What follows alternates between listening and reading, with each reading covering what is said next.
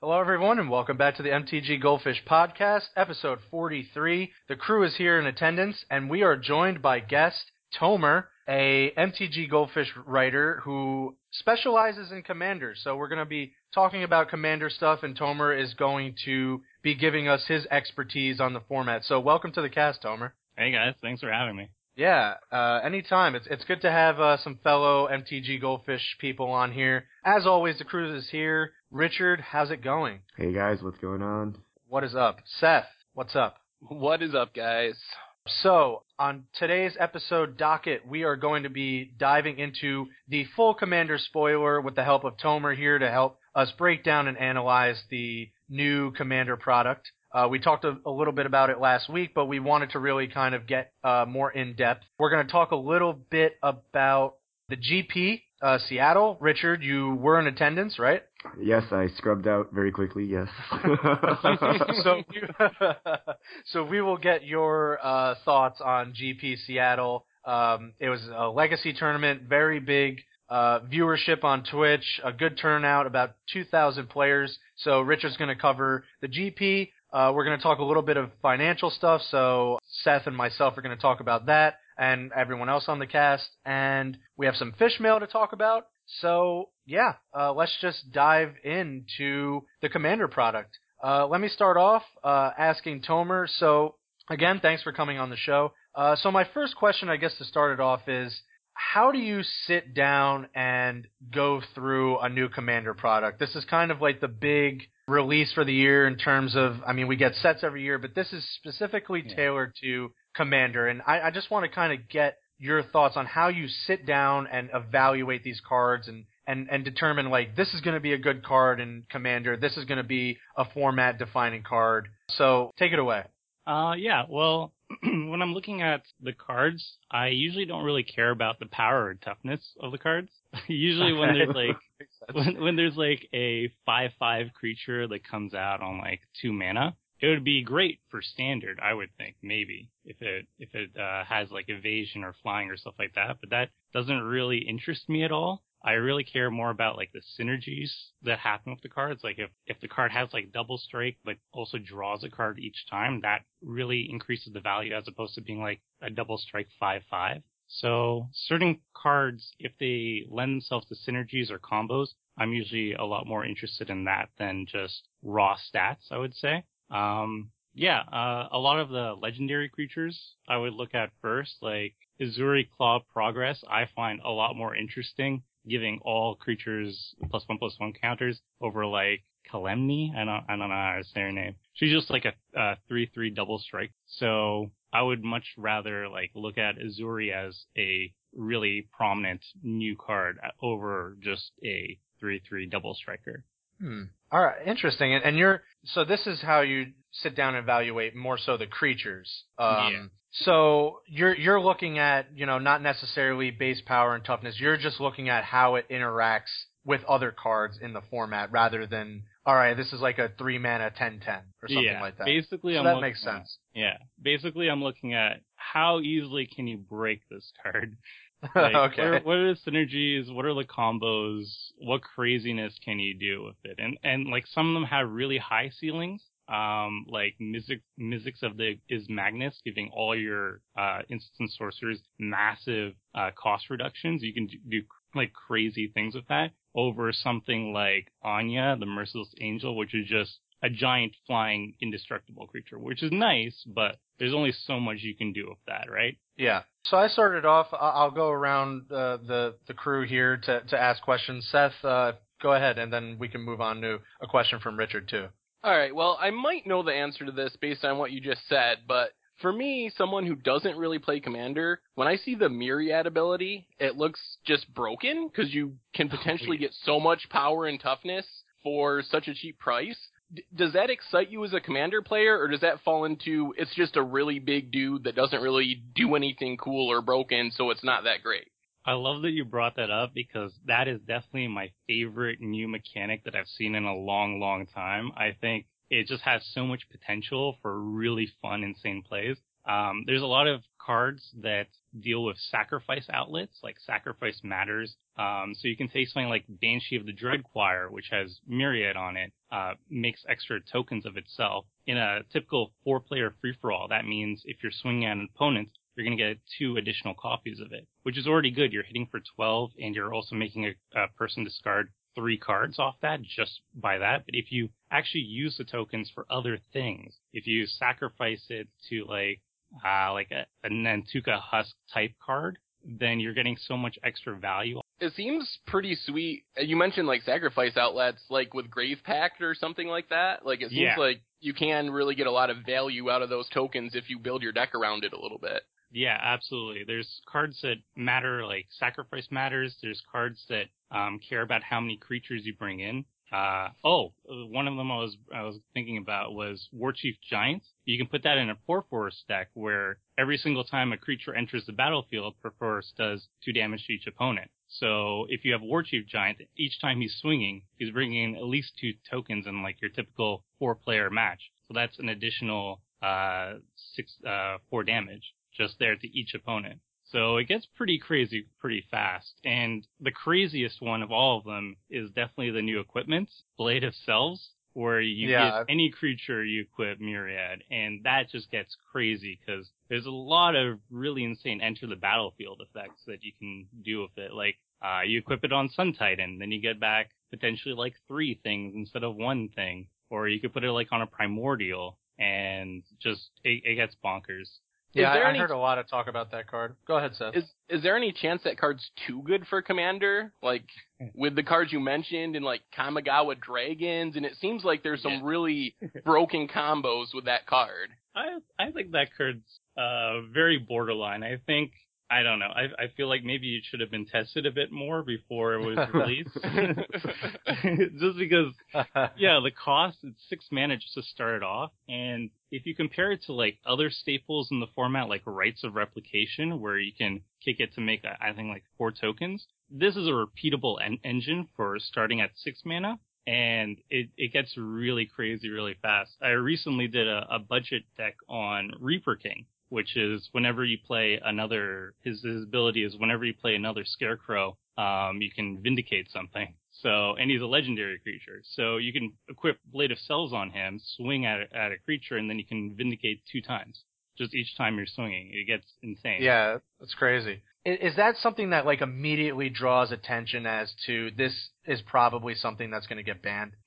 Uh, I think that's one of the most talked about cards for sure. Um, when I was looking over the MTG Salvation forums and Reddit, um, that's definitely like top of the list, especially because it fits in basically any deck since it's an artifact. Uh, I don't know if it's going to get banned, but I do think it is probably the most abusable card in the set. And I think it's going to be also the most played card in the set, just because it fits everywhere Right. but I, I don't know if it will get banned. We'll just have to see how oppressive oppressive it is. Uh, Richard, did you want to say something?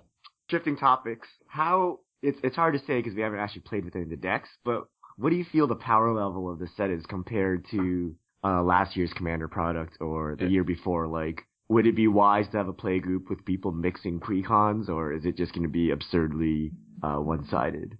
Great Uh, question. Yeah, I think that's really interesting because I was looking at some of the past deck lists, and I have to say this is probably one of the best designed sets. I know Seth mentioned it as well in his article, and I totally agree. Just the way it was designed in terms of playability and accessibility is the best I've ever seen. Um, each year they've been doing a gradual improvement, but if you compare this set to like the original format, I think the original set, I think that was 2012. Um, some of those decks are just downright unplayable. Like when I started Commander, I picked up uh, the Zedruu deck, the Zedruu pre-constructed that um, political puppets, and she's a really mana hungry general. And not only does the deck have like a lot of just bad cards, it only had 34 lands and like a couple artifact ramps. So I was struggling to even cast spells. So like the original set, I would not recommend to anybody to, to pick up and go because the generals are really strong and they're really cool, but the decks themselves have just like crappy cards, dragon whelps, and just like razor jaw onis, just bad things you just don't want to see when you draw. Whereas um, a set like this, every single card I find really interesting. There's like a couple stinkers, but overall, just there's the right amount of lands, there's the right amount of ramp, there's a, a, huge amount of synergy, and just the cards are really, really interesting. So I would really recommend anybody who's looking to jump into Commander to do with this one. Um, last year's set also I thought was really good, but this one I like even more. Yeah, it, it, it's interesting you say that, Tomer, because we've mentioned this on the previous cast. Like, th- this is coming from someone that has not played EDH in like quite some time. I don't really follow the format. Uh, it definitely felt like they really hit their stride with this product. And, you know, as we look back on the previous products, you know, you know, over the years, it definitely seems like they they got it down this time. They they really designed these cards well. And like you said, the, the first round of Commander was strong in terms of they made really good commanders like Kaalia and Mimeoplasm, stuff like that. But they didn't really have good cards in them to complement that. It seems like now that they've really struck the balance of making good commanders that are, you know, well designed. You know, maybe they're not as strong as the original, like Kaalia or something like that, but they also complemented these cards with other good cards, like the the confluences, the modal spells, mm-hmm. uh, some of the even the uncommons like Rite of the Raging Storm or stuff stuff like that. They it just seems like they really hit their stride with this one, and even from last year's where you have, you know, they kind of they made these cool cards, right? And they made these planeswalkers that are also um, commanders, but there's only so much you can do with one color in EDH, right? Like it, it, it kind of shot themselves in the foot a little bit on that one, but this just seems like they really went above and beyond uh, designing these cards and uh, complementing those cards. Yeah, I totally agree. Um, when you mentioned the last set, the only set, uh, the only deck from that set that I really enjoyed was um, the mono red artifact deck, just because it focused on a, yeah. a certain theme. The synergies was really cool. It was really fun to play. But like as you said, the other decks were not that interesting. Like the the green deck had like an elf sub theme, but it doesn't really. It was more right. just a smash of good cards. The the blue deck was like a mono blue fatty deck where it was a big ramp and that's kind of interesting, but at the same time, it just right. Not, it didn't yeah. come together as well. I don't think they're very playable, but they're not as exciting as these decks because of just like the the theme, the the, the synergies that they have with them is really interesting. I just find um, each one has like a very set thing that they want to be doing. Like the Daxos deck, the the white black deck is heavily into enchantments, which you just you don't see much before. I think they they teased at it in like a core set recently. I think was it was it Origins uh, where white black was like the enchantment set. Yeah. But yeah, now they've actually really really brought it all together and it looks great. I would say, and just some of the the cars are completely blow me away. When I look at it, I get so excited just to see where you can put it in. Like Mizzix Mastery. I don't know a single person who read that card and doesn't get super excited to try it out. You get to exile all the instants and sorceries from your graveyard and play them for free. That's, that's insane. It's crazy. Yeah.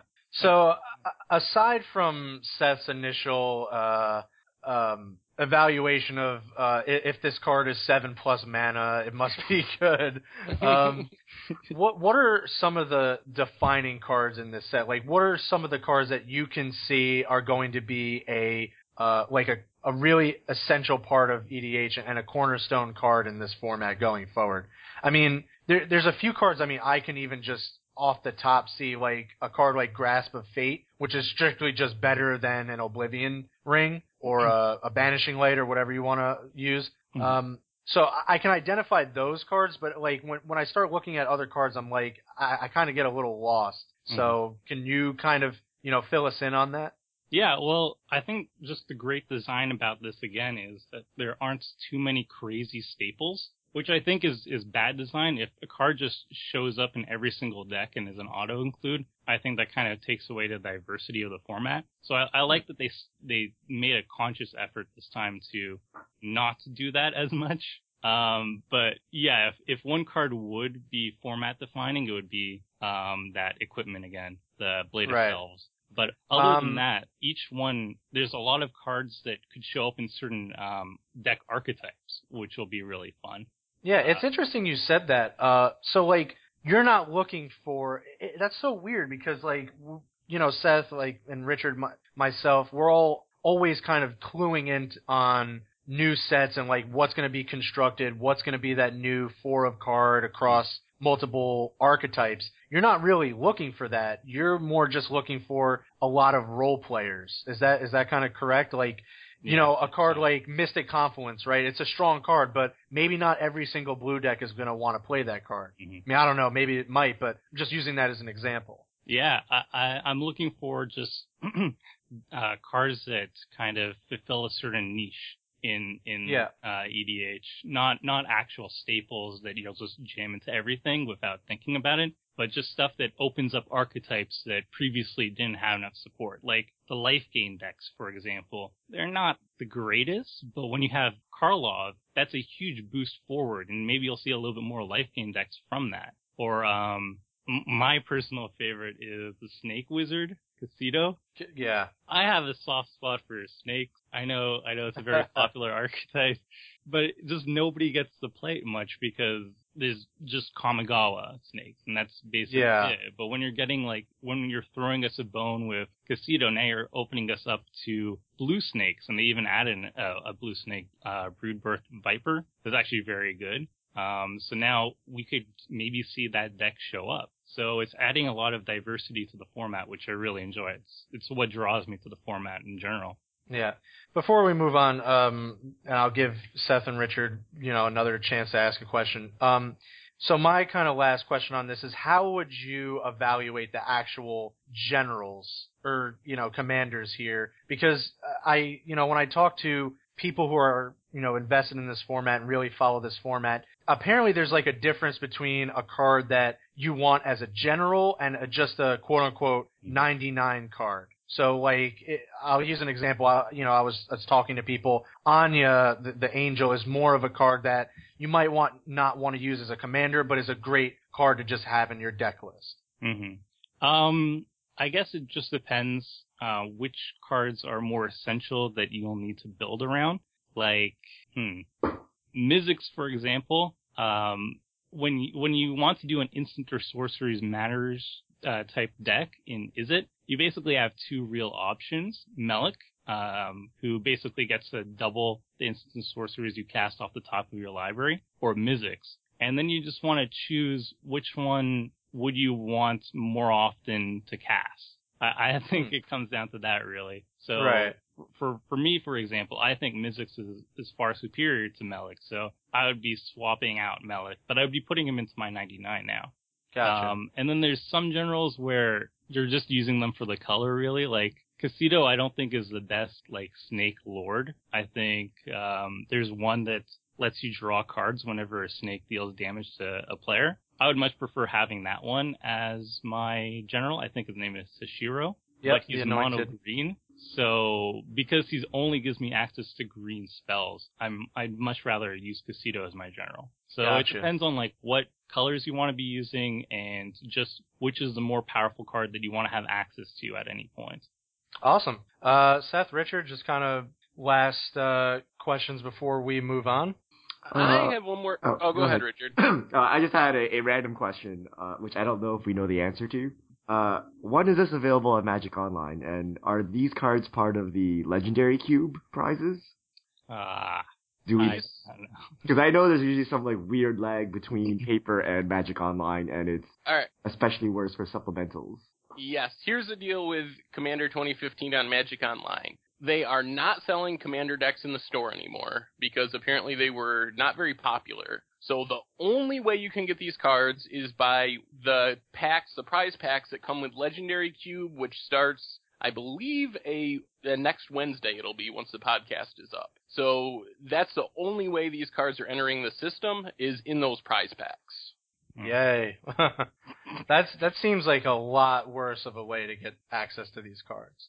All right, then It I have a question. why does it why does it matter if they're not selling that many packs in the in the store? Like, what does it cost them to just sell those packs anyway? that That is a good question. I mean, yeah. It I- literally with- costs them zero to put it in the store. Yeah, it's a cost of product, server yeah. space, I guess. But like, I don't know. How much profit do you need to make off digital cards before it's worthwhile to do so? I don't. Well, Well, they are, have this are you gonna play? Are you gonna play the event just to get commander cards? It's possible that it's more profitable to kind of force commander players to play in those events just to get the cards, rather than you know it's kind of like an opportunity cost for uh for Yeah. selling in the store. It makes a lot And- of sense. it And we that. just saw this with them deleting a bunch of fairly popular formats that made up a very small percentage of games, but um, standard pauper, for example, two-headed giant, like these formats only made up maybe 1% of the games according to Wizards, but they don't really cost anything to just let sit there and give people the option to play them if they want to. But what they figure, I guess, from their announcement is they want to kind of shepherd people into certain formats. They're like staple formats, standard, modern, legacy, limited, because those are their most profitable events. So they don't want people to have the option to play standard pauper, even if only a tiny bit of people are playing that, because they figure if that option's gone, those people will be forced to buy a standard deck or a modern deck or pay to join a draft. So I think it's kind of what you were saying, Richard, that there is some opportunity cost to leaving these choices. I don't agree with that line of reasoning, but I think from Wizards' perspective, that's why they are doing these things. It's so devious. Doesn't make doesn't make a lot of sense to me, but Magic Online and making sense. yeah, because I don't I don't uh use uh, Magic Online as much as you guys, but yeah, I mean it's a great question. I have a question I- for uh, Tomer. Uh, just one more, Seth. Let me Mm. jump. Yeah, yeah, go ahead. How is Magic Online and Commander? Like realistically, if I were to play Commander, it'd probably be via Magic Online. Like how how is that experience? Um, you get used to it. is it significantly worse than you know playing Standard on Magic Online? No. Well, like the the biggest draw about Commander Online is when you get the cards, it's free to play, right? And I find the experience really enjoyable. Just there's a couple tricks you have to learn to make sure that uh, you can handle a multiplayer game on the screen. Just because it gets really crowded. So a couple tricks for anybody who's listening that wants to play Magic Online and do Commander Online. Um, don't play more than four players, or else the screens get really smushed together and you can't read anything. And once a player gets eliminated, you can actually kind of uh, click their screens, minimize their screen, so it gives you a little bit more uh, space to to read cards and stuff. Um, otherwise, yeah, the, my only complaint with Magic Online uh, Commander is uh, that the screen space is really, really small and, and squished together. So, Yeah. like, just the more people you have, the worse it gets. Or you could But- just go out there and buy yourself like a 4K Rezo monitor and Yeah. dual screen it, and you're good. Specifically for multiplayer online. Online, really yeah, big- you're going deep, going Yeah. deep on uh, MTGO Commander right here. I, I would say though, it's a really fun experience. Um, the fact that you can just start up a game, it takes me maybe two minutes maximum if it's like a, a load time to start up a four player game. So Oh, you can play it whenever you want. Uh, the meta I would say is semi casual. I was playtesting an upcoming budget deck that runs a lot of mass land destruction and people would just concede as soon as they saw Armageddon or something. So there's certain tactics that you're uh, that guy, huh? hey, a win's a win, right? I guess, yeah. no, no. Uh, well, yeah, it was just a one-time thing. Usually, I, I, I stray away from that, but um, there's certain tactics that are frowned upon, and as soon as you learn that, then yeah, you can jump in and it should be very, very enjoyable. Enjoyable. yeah, I think I'm actually gonna do. I know I've been telling you this for like probably years now. I'm, you know, I'm gonna grab a budget budget commander deck and take it for a spin online because I I think this is the pushing point because I see all these cool cards and I'm like I want to play them, but I have nowhere to play them. If So you I need guess Snake the answer is to done, play that'll be Magic the next budget deck. So And- I think that's it. I uh, Yeah, I gotta say too, I don't play Commander on Magic Online, but I know the market pretty well, and these decks have to be dirt cheap compared to what you'd play in paper. Like dual lands are so cheap, uh, Oh. expensive Commander staples, which are like old paper cards that have limited supply and end up being really expensive in paper, are worth like next to nothing on Magic Online because casual just isn't a big thing on there. So Mhm. I'm guessing you can put together really powerful commander decks for a tenth of the cost of what you would pay to put that deck together in paper. Yeah, it's insane. When I'm when I'm trying to do a budget deck, I struggle to get under the fifty dollar mark for the actual cardboard version. But when I make the online version, I can swap out just like kind of mediocre ramp cards from Mana Crypt. Or if I, I I did a mono red deck recently, and I wanted Gauntlet of Might, which is like a three hundred dollar card, um, just if you want to buy the physical version, and then online it's like 0.37 of a ticks or something like that. So I'm making like seven dollar like super powerhouse uh decks, but they're budget because it's online. uh yeah, it gets it gets really ridiculous when you're doing like turn one mana crypt sol ring go or something like that. Uh, well, I had one more question, and this one's about a specific card. Um, I left out Command Beacon from my little finance review article, and that's a card a lot of people brought up and said, "Why didn't you talk about Command Beacon?" And I don't know enough c- about Commander to know if Command Beacon is good. Like what I heard initially was this is a card that can make Phage playable as a general. Is this a card that that's like for specific commanders, or do you just play this in any deck because the ability to put a commander from your command zone into your hand is that good that just every commander deck wants that? Um, yeah, well, there's certain decks that, certain generals that you can't play from your command zone. Um, for example, if you play Phage from your command zone, she has a triggered ability that if you didn't play from your hand, you just lose the game. So a lot of like the, the, the few people, dozens of people who play Phage worldwide, um, they'll, they'll do, they'll do stuff like Torpor Orb and stuff like that to get around it so they can play Phage and then kill you with Phage. It's more like the brownie points and bragging rights. It's pretty awesome.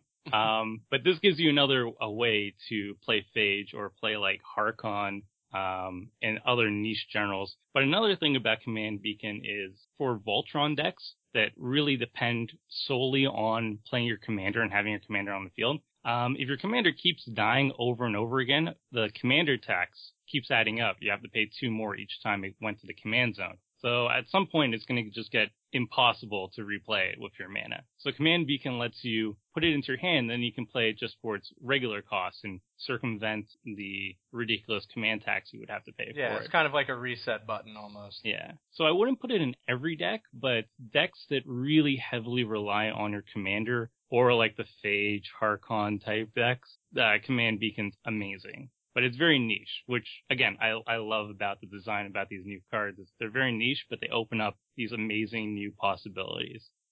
Nice. Um, I said we were going to move on. This is just kind of one last quick question. This is just more. It's not really like a financial question, but it's more of a, I guess the the design of each specific one of these commander decks. So, is it surprising to you that we see cards like Blade of Selves and Command Beacon, you know, stuff like that that you would feel like is more of like a universal card, um, you know, in the EDH format, only delegated to one deck? Like, is is that does that like kind of mess things up a little bit when you're going out and you want to acquire one for yourself? Um, yeah, it could end up making that deck more expensive than the other ones. I, I don't think that's an intentional design on Wizards' part. Um, I think sometimes they just misinterpret how powerful a card could be. Um, also sometimes they'll they'll put in a card that accidentally becomes legacy playable. So I remember Right, yeah. True Name Nemesis had a problem. Yeah. I think it was the deck Mind Seize, where everybody wanted to buy just that deck for that one card, that one blue card. And I guess that, that problem could have been fixed a little bit if they put True Name Nemesis in multiple blue decks instead of just Mind Seize. Um, but I remember that made like the, that specific deck, um, cost skyrocket Yeah. for that. I think they yeah. circumvented that with the I think they announced it with this last previous commander set that they're going to be pushing these out as like a sort of demand, like print to demand kind of thing, so they don't run into that problem again. So that's that's good. Um, If everyone, if anyone needs True Name Nemesis or Mind Seize, I still got five in in my closet. So if you need any, I'm your guy. But yeah, I, I understand. It it was good because you're right. Like it, it does kind of shift the balance of power to one of these sets. But I think what they did with these, they understand that if we do make that problem, you know, now we're printing these to a degree that, you know, there's not going to be like a shortage of any one particular set. So I, I think that's good. Uh, I, I just felt, thought it like kind of odd that sometimes they kind of include those types of, you know, just general equipment or like a land and it's only in one of the, the one set rather than all of them. Like I can understand like the red confluence being in the red decks, but um, you know, equipment in a land kind of seems like oh that sh- that might you know it should be better that they're in more sets rather than just one. Yeah, it does strike me a little bit as odd, but I guess they figured ah, it's kind of an interesting card, but not everybody would want it. So Right. you know, we'll just put it here and then we'll see how it goes. Gotcha. All right. Um. Yeah, that that was really good. Thank you for enlightening us uh, about that, Tomer. If you want to stick around, we are going to shift gears here. Um. That was again, that was really awesome. Thank you for that, Tomer. Um. None of us are really uh well versed in EDH, so. Uh. But but this product is really awesome, and like I said last cast and, and earlier, it, it definitely seems like they hit their stride with this, and they're definitely drawing in a lot more players. Even Richard, uh, for that matter, uh, with these like cool commander cards. So it definitely they're doing a good job. Yeah, uh, like I said before, open invitation for anybody who wants to play MTGO with me. All I'm always testing a budget deck. So Seth, Richard, there you go. Um, so yeah, let's switch gears uh, a little bit here. Uh, Richard, what what let's run down uh, GP Seattle. This is your thing. Um, the first kind of large legacy event since the Star City Games announcement, and for the most part, it was a success. I mean, there was a good turnout, a lot of people watching it um, on stream. So you know, let, let's uh, let's go over it. Yeah, Seattle's a pretty strong uh, legacy community. Uh, I think uh, Card Kingdom's FNM, or not FNM. Uh, so they had FNM with 110 people playing Legacy, but that was right before the GP. But they do a regular Monday Legacy, which I used to play in. Uh, this week's had 70. So the area is a pretty big uh, Legacy area, and you know everyone showed up for the GP. I think it was capped at 2,000 participants, so it was sold out, and it was capped at a very small number. I'm not sure why uh, it was only capped at 2,000, but uh, I, I went down there to uh, report from the losers uh, half of the tournament. You know, I thought I thought I'd give you guys a different take on the coverage. Uh, no, Yeah. I just haven't been playing a lot of Legacy recently. There's not a lot of Legacy where I am right now, and I think I played a total of like eight matches before the GP. and as expected, uh, when you don't play Legacy for a while, you get smoked by random intricacies that you don't remember or don't know. Uh, I was talking to Chaz. I played Food Chain, which I've never played against ever, apparently. And I thought it was Bug Delver until I just got like wrecked. I'm this Those is not Bug Delver. those damn four mana three three flyers, you know. But it was pretty fun. Uh, GPs are getting quite big. Uh, the artist area is really big now. Uh, when I look, uh, there are, there's a ton of vendors and there was a lot of money there, right? If the average person had a $3,000 deck and there were 2,000 people there, uh, there were a lot of dual lands and reserve list cards in attendance. So, uh, it was actually pretty interesting and uh, a lot of people were hyped. Uh, you know, we say Legacy is dying and it is, but even though it's dying, it's still fairly large right now, right? So right. there were a lot of people. There were a lot of new players, a lot of new players testing out the format there. I met a lot of people that were playing for the first time or they just recently started playing. And then of course there were the people with the 100% pimped out legacy decks. Uh, I saw one guy with expeditions, but most people had the original, um, you know, the original fetches foiled, uh, Yeah. you know, all four and black border duels and whatnot. Uh, so it, it, it's very interesting, and I, I recommend everyone go see a legacy event, even if you're not interested in the format, because it brings out a a different than usual type of Magic player, kind of like the most hardcore like collector from like the 90s or something. They all come out and they open their binders and it's like 20 pages of dual lands and you're like, what the hell is this? right? It- it's very interesting. Yeah, it definitely seems uh, people are still really like adamant about the format. They love legacy players love the format, and that's not going anywhere anytime soon. Um, the stream had a lot of people on it, um, you know, and, and people for the most part are very inviting and will answer questions. And then you got the people who were, you know, don't want to admit that things aren't like as good for legacy as they as they once were. And you know i, I kind of looked at the stream and you know I, I have my gripes because you know it is a format under fire. And it just kind of sucks that you know you look at the stream and, and the quality wasn't that great. Um but i mean it didn't it, it wasn't so bad that it took away from the format. It's just like you know you don't get the that many gps for legacy uh that often anymore and it, you know it would just like be better if they really had some high quality, just the quality of the stream rather, and then just like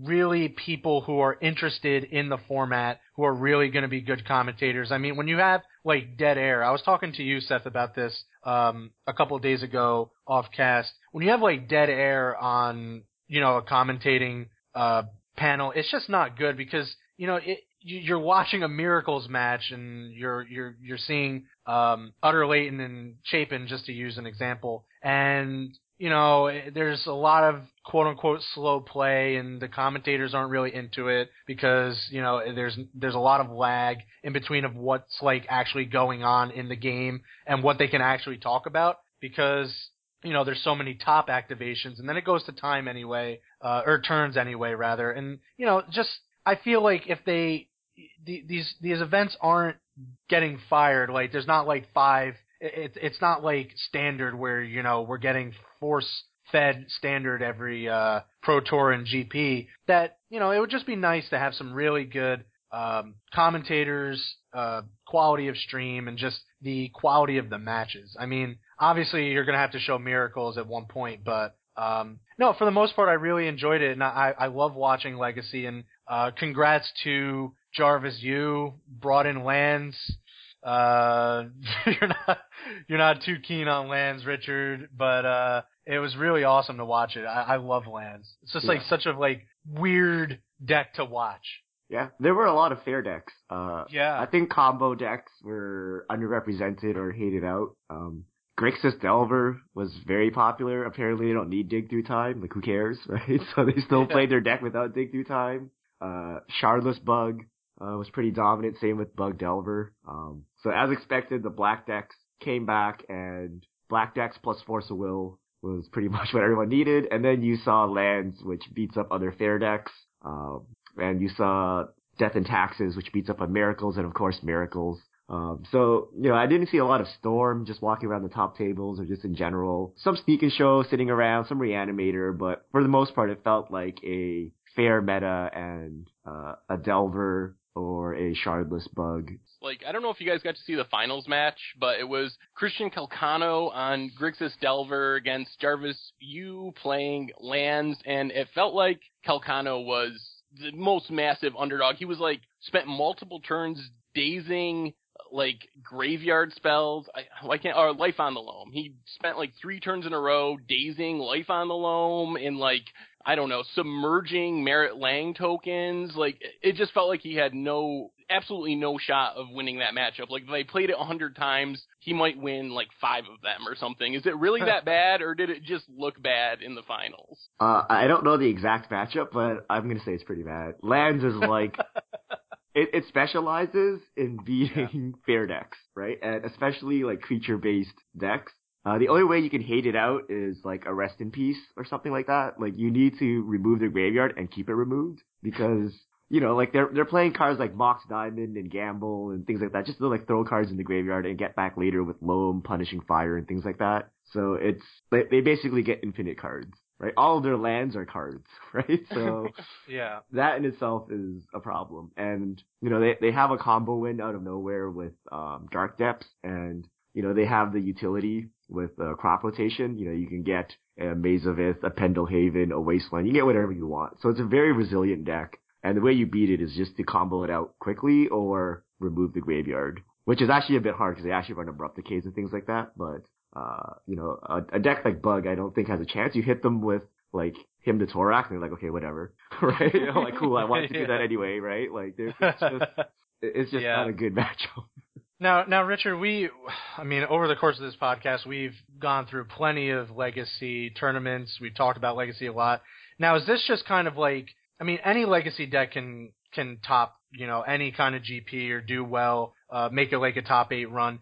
Was this like just for lands in particular, the deck? Was this just kind of like perfect things lining up that he maybe dodged the miracles or dodged the reanimator matchup that would have really been a bad matchup for him?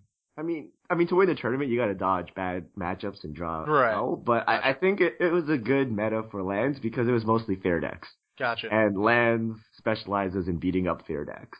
Um, I I don't know why Jund is called the deck, you know, the king of fair decks. I'm pretty sure lands is actually the the best like fair Yeah. deck to to play other fair decks. Um, but you know, if the meta was all you know storm and like turn one combos and like people playing Belcher for some reason, you know, lands would not have a good time. But everyone's playing Shardless Bug, Miracles, uh, you know, things like that. So, you know, Land specializes in beating up those decks. So it, it was a good meta call, and I'm sure Jarvis played tight the entire tournament, and he probably had some, you know, good breaks and some good draws and things like that as well. Yeah. Martin uh, Goldman Kirst played Aluren, and that's not a deck that we see too often. Uh, was that just another meta call, or is that actually something that is kind of, you know, always there, you know, always trying to get in on the action kind of thing, outside looking in kind of deck? Yeah, Like the, I- I you know, no the tier 1.52. I have no idea what its good matchups are. It's just one of those decks that you know it can win. It's like like I said, like Food Chain. Like it's just these weird decks that can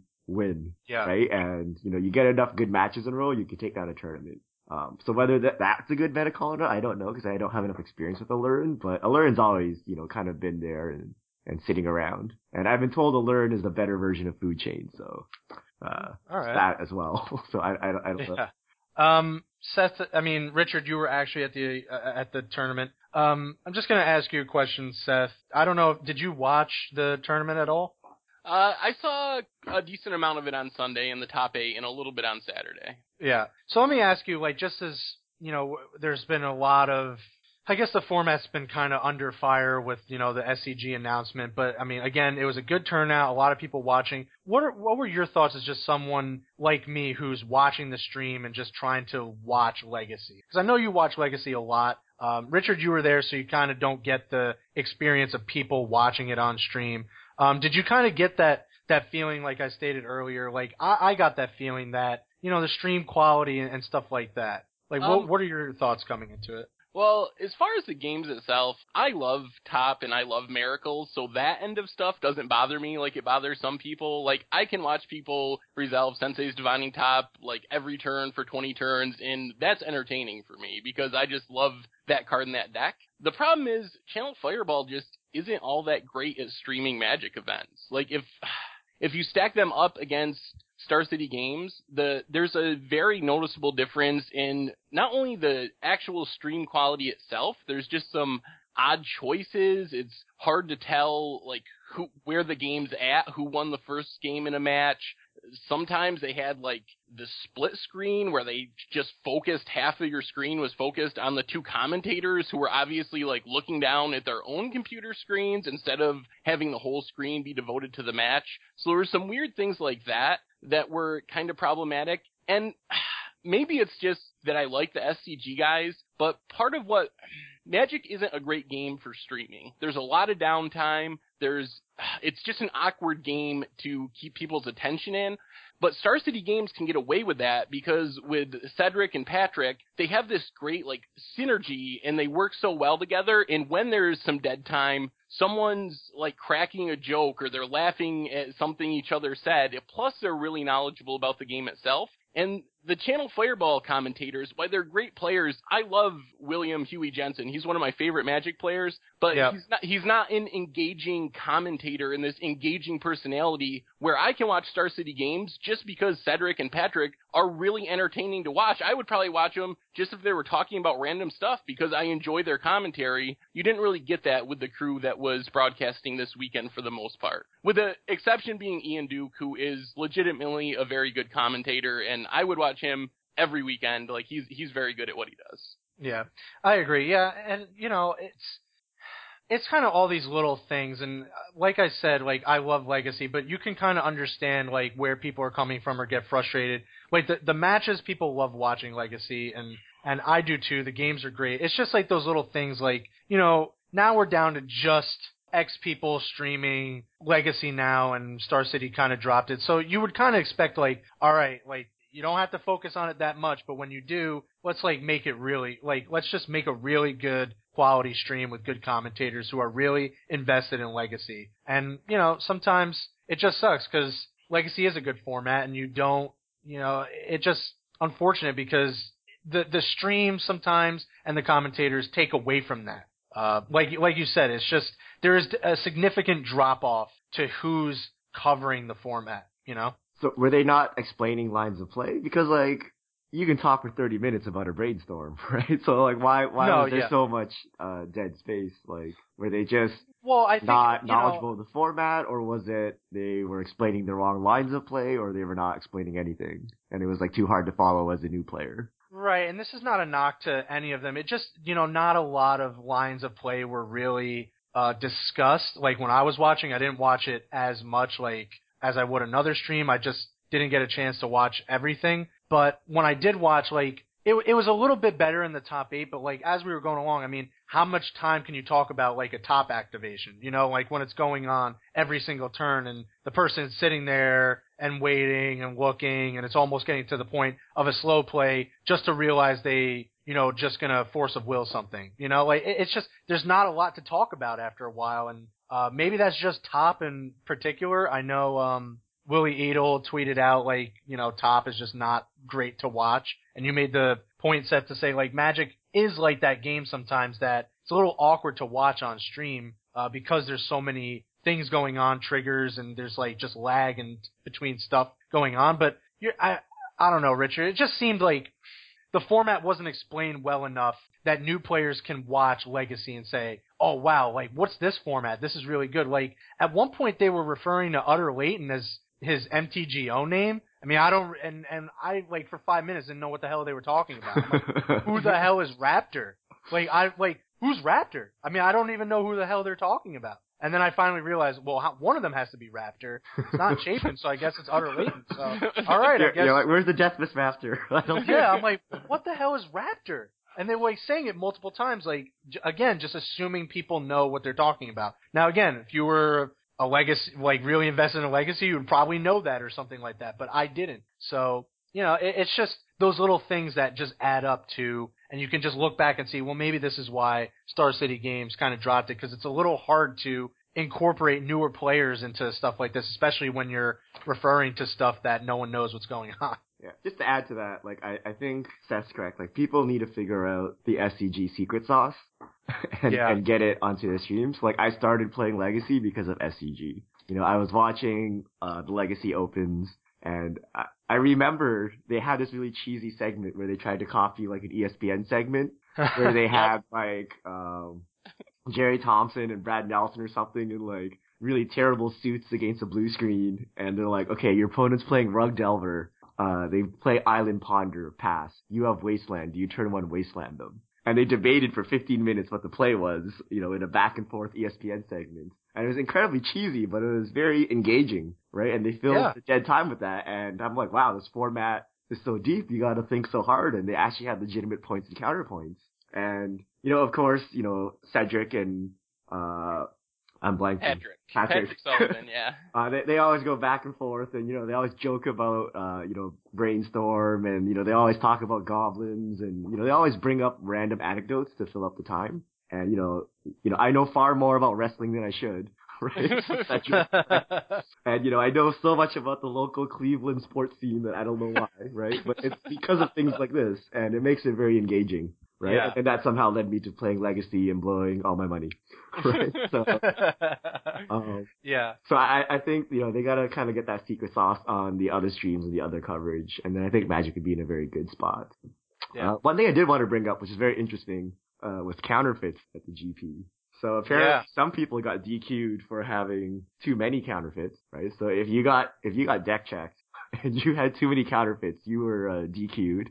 Uh, I heard a judge uh, speaking with a bunch of other judges about a particular deck that had one counterfeit in it, and when they asked the the person, they're like, "Oh, "I just got it off eBay. I don't know." And it was only like a, a twenty, thirty dollar card or something, so they allowed him to run to the vendor and buy, uh, you know, a version of that card Gotcha. because they they felt you know there were more expensive cards in his deck and uh, they weren't counterfeit, so it was probably an honest mistake. Um, but if you looked like you were blatantly using counterfeit cards or you had too many, apparently you were just DQ'd.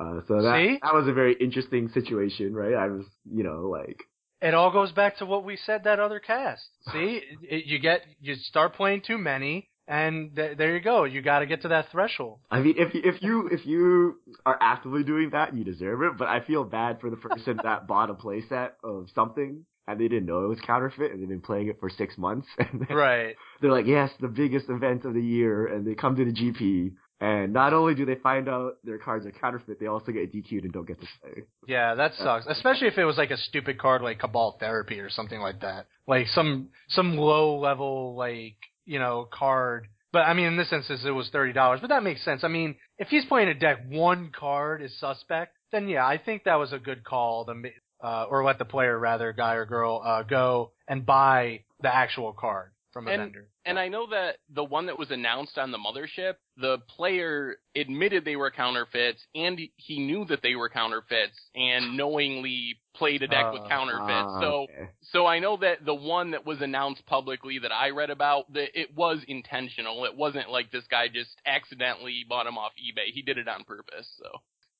like, typically, I get zero warnings at a GP, but in Legacy, you rack them up quite quickly, and I don't know what the threshold is before uh, you get a game loss or you get kicked out. But Well, apparently, um, from what like people were saying on stream and just via social media, if they weren't calling slow play in that utter latent Chapin game, then you just should you just should not call slow play So, at all. slow play is okay. I mean, slow play uh, you can figure out, but a lot of people will draw the wrong card or fail Ooh. to maintain board state. Like I did that twice. You know, you like I light and tutored. I put the card I wanted on top, uh, on top of my deck. My opponent went to read it, and then I just drew from the top of my deck.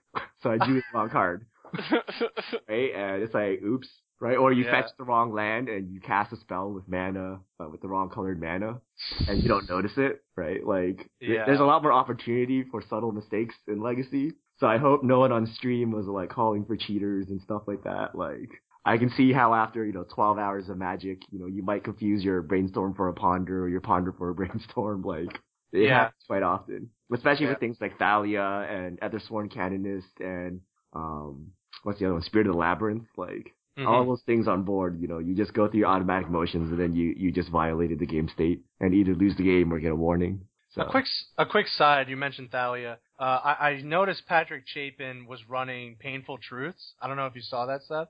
I did see that, yeah. Yeah, and and I asked the question. I was like, well, why are you running Painful Truths over a card like Night's Whisper? I thought it was like a pretty pretty legitimate uh, question. I was going to ask you too, Richard. Uh, but in you mentioned Thalia, it actually works against like for you in the fact that the you extra can now- mana counts. yeah, you get the extra mana, but you can also draw an extra card. Yep. So I thought that was really interesting, but I mean, I don't know, like if that was specifically the reason, like, oh, I'm playing Painful Truth in case that, you know, that Thalia, that damn Thalia shows up. what was Chapin Like- playing that had painful truths in it? He was playing Painful Truth. Yeah, but what was his deck? Uh, Esper some. Oh, Esper was like Esper. It was yeah, Esper Mentor Splash Green because he played uh Abrupt Decay, right, Seth? I believe so, yeah. Interesting. Yeah. All right. So it was Battle yeah, it was really Zendikar, interesting. Eternal playable. Painful truths. It's but it, no, I mean the answer really wasn't. I, I guess it's really it comes down to being that simple. I was like, so yeah, again, why are you um, you know, why are you playing painful truths over a card like uh Night's Whisper? And they're just like, you just draw an extra card for one more mana. I mean, that that was literally like the explanation. I was like, okay, three mana, three cards, two mana, two cards. Okay, you. I guess we're playing Painful Truths. Like, I don't know. I just felt like maybe like you know maybe you know they didn't really know about Night's Whisper. Or they didn't really. No, I mean, is it Play Night with Whisper it. just Sign in Blood? Uh, Yeah, yeah, but but it's it's- one it's- black. Yeah. It's one generic, one black. the the one So, I don't card know, I just actually matters, I think. yeah. I mean, I'm, I mean, I just sure asked. Chapin has been playing long enough and is a No, good enough deck know. brewer that he knows about the two mana, two draw no, I know. black, right? No, I know. I just figured like maybe three life loss is just maybe a little too much or some. I don't know. Apparently it worked out. I don't know. Speaking speaking of knowing cards, before we switch off of Legacy, I got a a little game for you. I want to see how well you guys know your coin flip cards. So Okay. Ben Brenner uh, showed up with this $113 coin flip deck to the GP. I don't think he won many matches, but it looks but it looks very interesting. So I have three cards here that are four ofs in his deck, and I want to see if any of you can tell me what these cards do without without looking them up. Well, I remember your tweet, so I guess that's like kind of cheating. But Well, uh, these are the I know Stitch. I know Stitch in Time. Okay, first one, Krark's Thumb. What does Krark's Thumb do? It's like a two mana artifact from Mirrodin block. The first Mirrodin block. Like if you were to flip a coin, you could reflip the coin. Something like that. Yes, You if could you would redo it. if you would flip a coin, you can instead flip two coins and choose which flip you want to use. Yeah, there it is. But it gets Uh, it gets better. That was the easy one. Next, ne- next we got Fiery Gambit. I'll give oh you my god. I'll give you a hint. It is two in a red for a sorcery, and it is a rare from the original Mirrodin. Yeah, so that's from Mirrodin too. Oh man, I think it's like flip a coin X amount of times, and for every coin that comes up, tails or heads, like you deal one damage or something like that. This one's this one's great. Flip a that one's coin. Flip a coin until you lose a flip or choose to stop. If you lose the flip, it has no effect. If you win one flip, it does three damage to a creature. If you win two flips, it does six damage to each opponent. If you win three or more flips, you draw nine cards and untap all your lands. draw Okay. nine cards. And and finally, this one, this one, I don't even know if I can make sense of what it does because it is very old. I I think this is Ice Age Game of Chaos. This is a I have no idea. triple red sorcery. All right, this one, let's see if we can understand it. Flip a coin, target opponent calls heads or tails while the coin is in the air. I'm I'm glad they put that on there in case you didn't know how to flip a coin if back you called it before you flipped it, is that like a, a, a like a game state violation or something?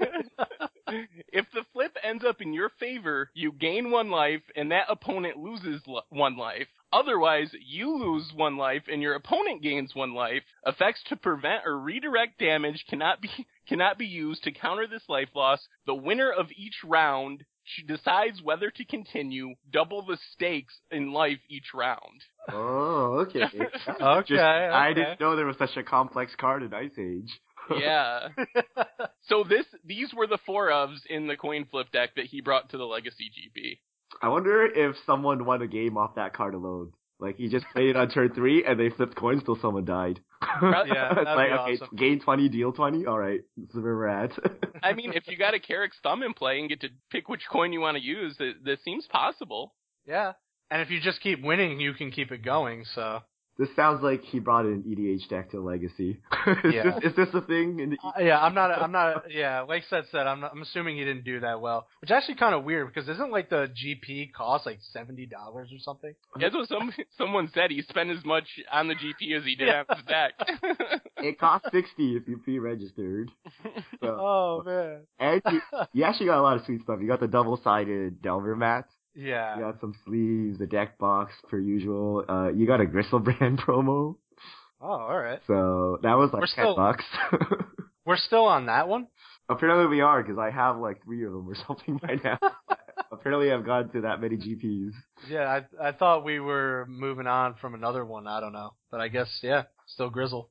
Um, but yeah, yeah, Richard, good. Uh, thanks for for uh cluing us into that to that legacy event. Again, it was really good to close. Like, you know, it's just a pain sometimes to see like such poor representation of Legacy when it's such a great format. I mean, I know I love Legacy, so contrary to what anyone believes. you love Legacy, but you don't play it. yeah. Um, and so you I guess, and you spend your time trolling Legacy streams, apparently. yeah, apparently.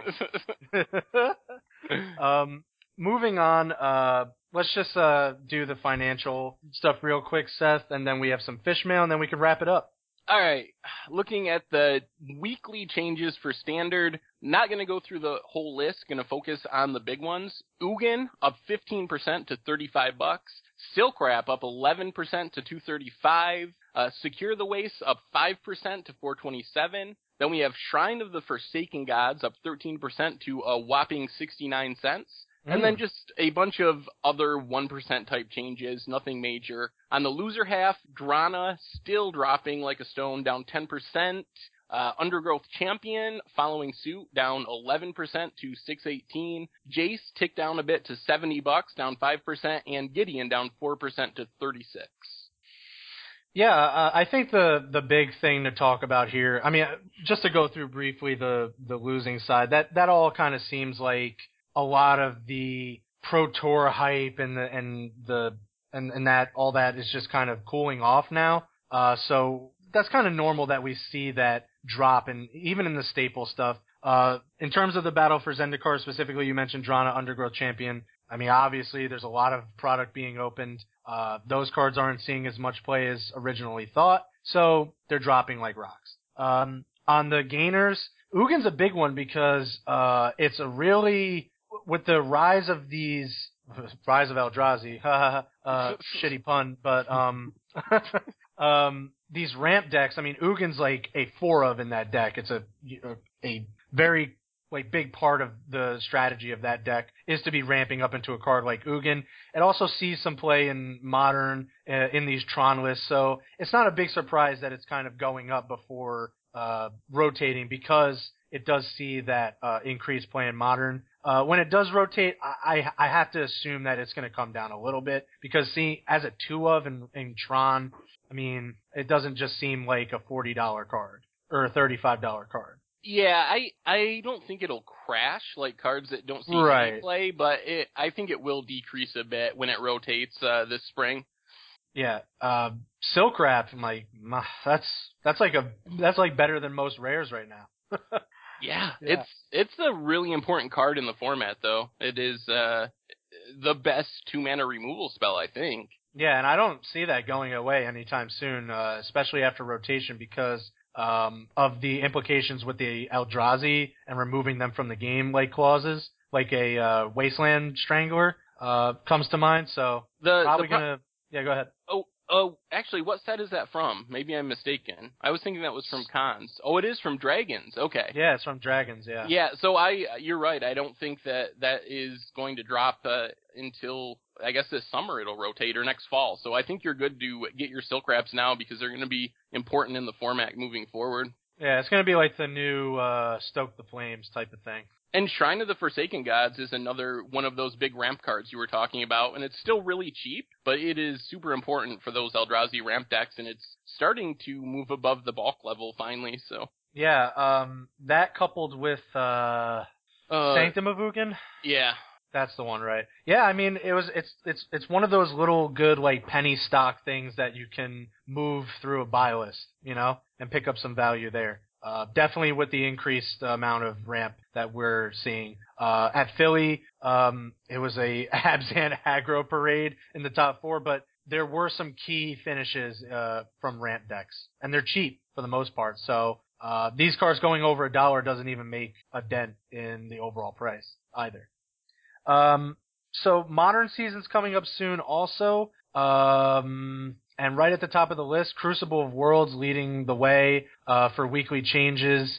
Uh, we see some cards like Protean Hulk with the recent good finish with the Protean Footsteps deck. Uh, a bunch of uh, affinity stuff. So I don't know. Is is Crucible of Worlds more of um, based around the new EDH stuff? I am not sure what's going on with Crucible. I mean, I know it hasn't been reprinted in a while, but it doesn't really see play anywhere in competitive formats, at least not consistently. Yeah, it's like a Yeah, it's like a fringe, one of those fringe like cards, like in a sideboard somewhere in like aggro loam or something. But no, it's not like a predicated four of in So- any deck. I don't really know why that's increasing so much, unless it's just purely based on supply and uh, random demand from EDH and a little bit from competitive, and just a combination of all those forces. Yeah, uh, I guess not getting reprint is definitely reprint is definitely the driving factor here. Hi, I can pop in again. Yeah, Um, sure. So the two. Welcome two, back, uh, Tomer.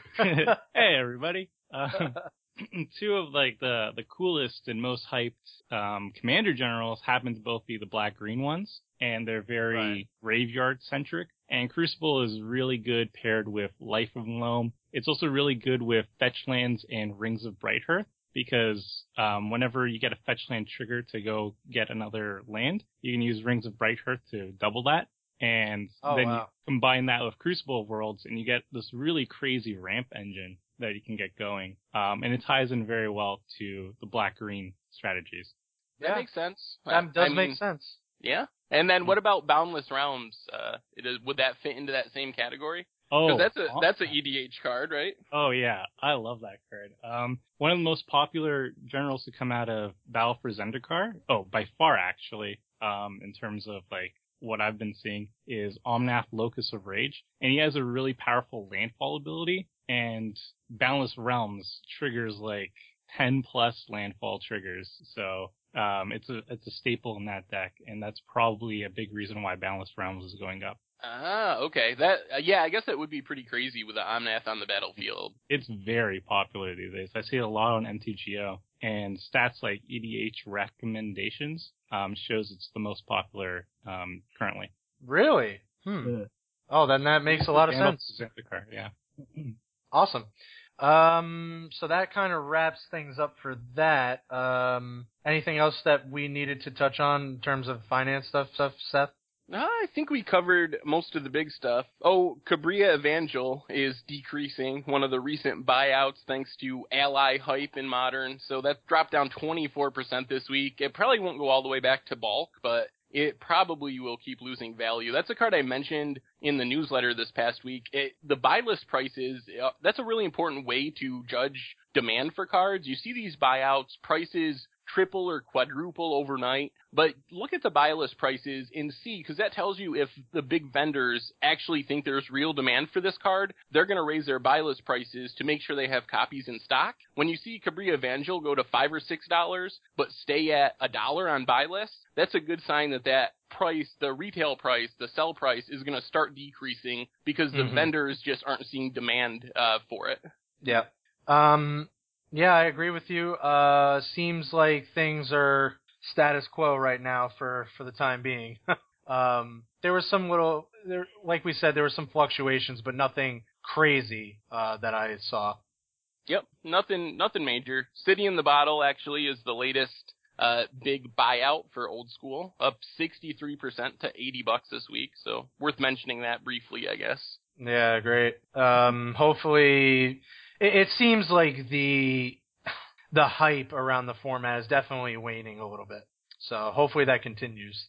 Yeah, sort of the tiny leaders thing. Uh, about the same time frame, even six or nine months. You get this hype, it builds up, and then either Yeah. the format sticks it out and keeps heading up, or this is about the time uh, the hype dies down and it starts to drop off. So Yeah, and I mean at the same time you have all these people playing this old format and not a lot of people play it, just like Tiny Leaders. You know, and at one point like you're sitting there with a city of the city in the bottle and you know whether you paid twenty dollars for it and you turn around, you look online, it's like eighty dollars now. I mean, you have a you have a situation, you have a um actual um decision to make and more often than not people are going to sell. So, I mean, I don't know if the format is really holding a lot of interest uh for players. Yeah, I saw some people playing it at the GP, but it wasn't.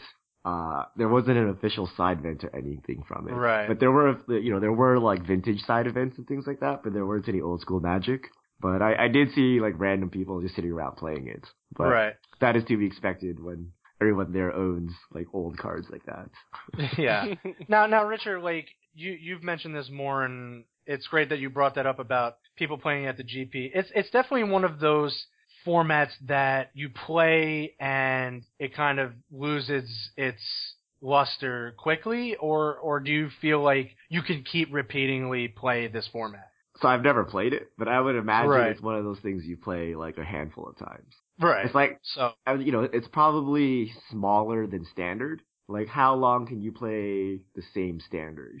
right. Right? Like, at some point, you've just seen all the decks, and like that's it, right? So, uh, my guess is a lot of people play it for nostalgic reasons, and they play a handful of times and they're satisfied. But maybe someone's like, you know, breaking the Super into it. Yeah. like hundreds and hundreds of matches. But Well- I don't know. Yeah, and and the reason I ask that is more for the reason that like it's not it's not going to hold your attention and your it's not going to hold its luster and value so long that you're going to keep wanting to play it and spend eighty dollars on a city in the bottle. I, I would say it's probably like a flashback draft or something. Right. Like you go to the GP, they have like some old draft format, and you might pay fifty bucks to buy it and play it, but you're not gonna go home every weekend and draft like that format with your friends for the next year. I don't think, right? Like it, it's a Right. good format. You play it once in a while, um, and maybe some people will invest in it because they like the collectible aspect. They just like owning these old cards Yeah. right? Um, but you know, I, I I can't see there being like some crazy competitive scene and like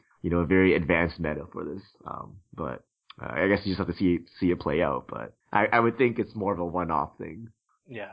Um, all right, that kind of wraps things up. Let's uh, finish with the fish mail. Tomer, you're more than welcome to jump in here, and uh, then we can sign off for this week. Um, so, Richard, let's have the fish mail. Uh, it was a long one, so we're going to kind of condense it. Yeah. But um, So it's this was in the comments. Jerusatula online name. Uh, so on the topic of making a modern plus format, uh, since we have a new card frame in M15, what do you think the chances are that we'll get a mega modern or a mini modern, including uh, all sets printed since M15?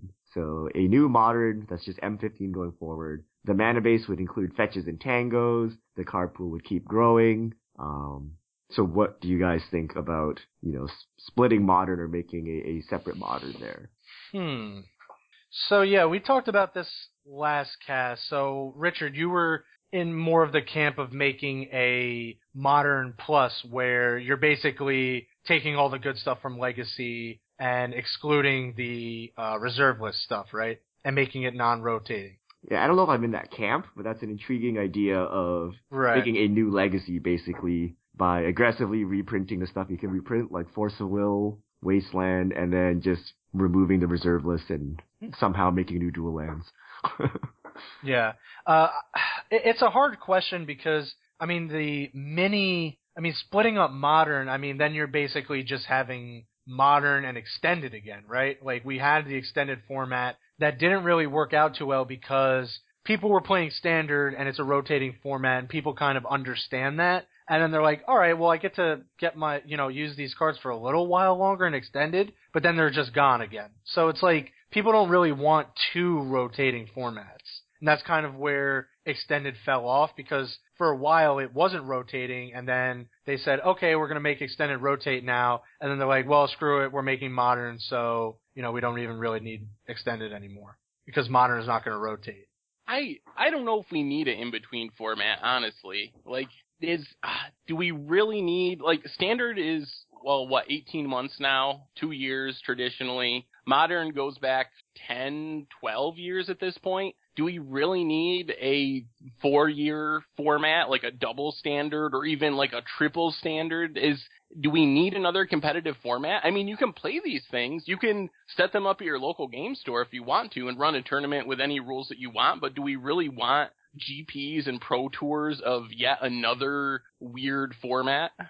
Yeah, I mean, to answer the question, I would still kind of stick to um, what Richard said, and I kind of think that's a little more intriguing because, I mean, it, it wouldn't it wouldn't be bad in terms of what you said, Seth, because we would get more exposure, like adding that on. Because I mean, legacy at this point is not really a huge concern, but if we had another format that isn't really held up by all these reserve list cards and you know they can reprint the cards like Force of Will, Wasteland, the cards that are not on the reserve list. Um, I think that would draw more attention than trying to squeeze in a format in between modern and standard just to keep standard cards alive a little bit longer. I don't know. That doesn't really make too much sense. The thing is, though, how different would that format be from modern? Wouldn't that basically be modern, but you make Force of Will and Wasteland legal?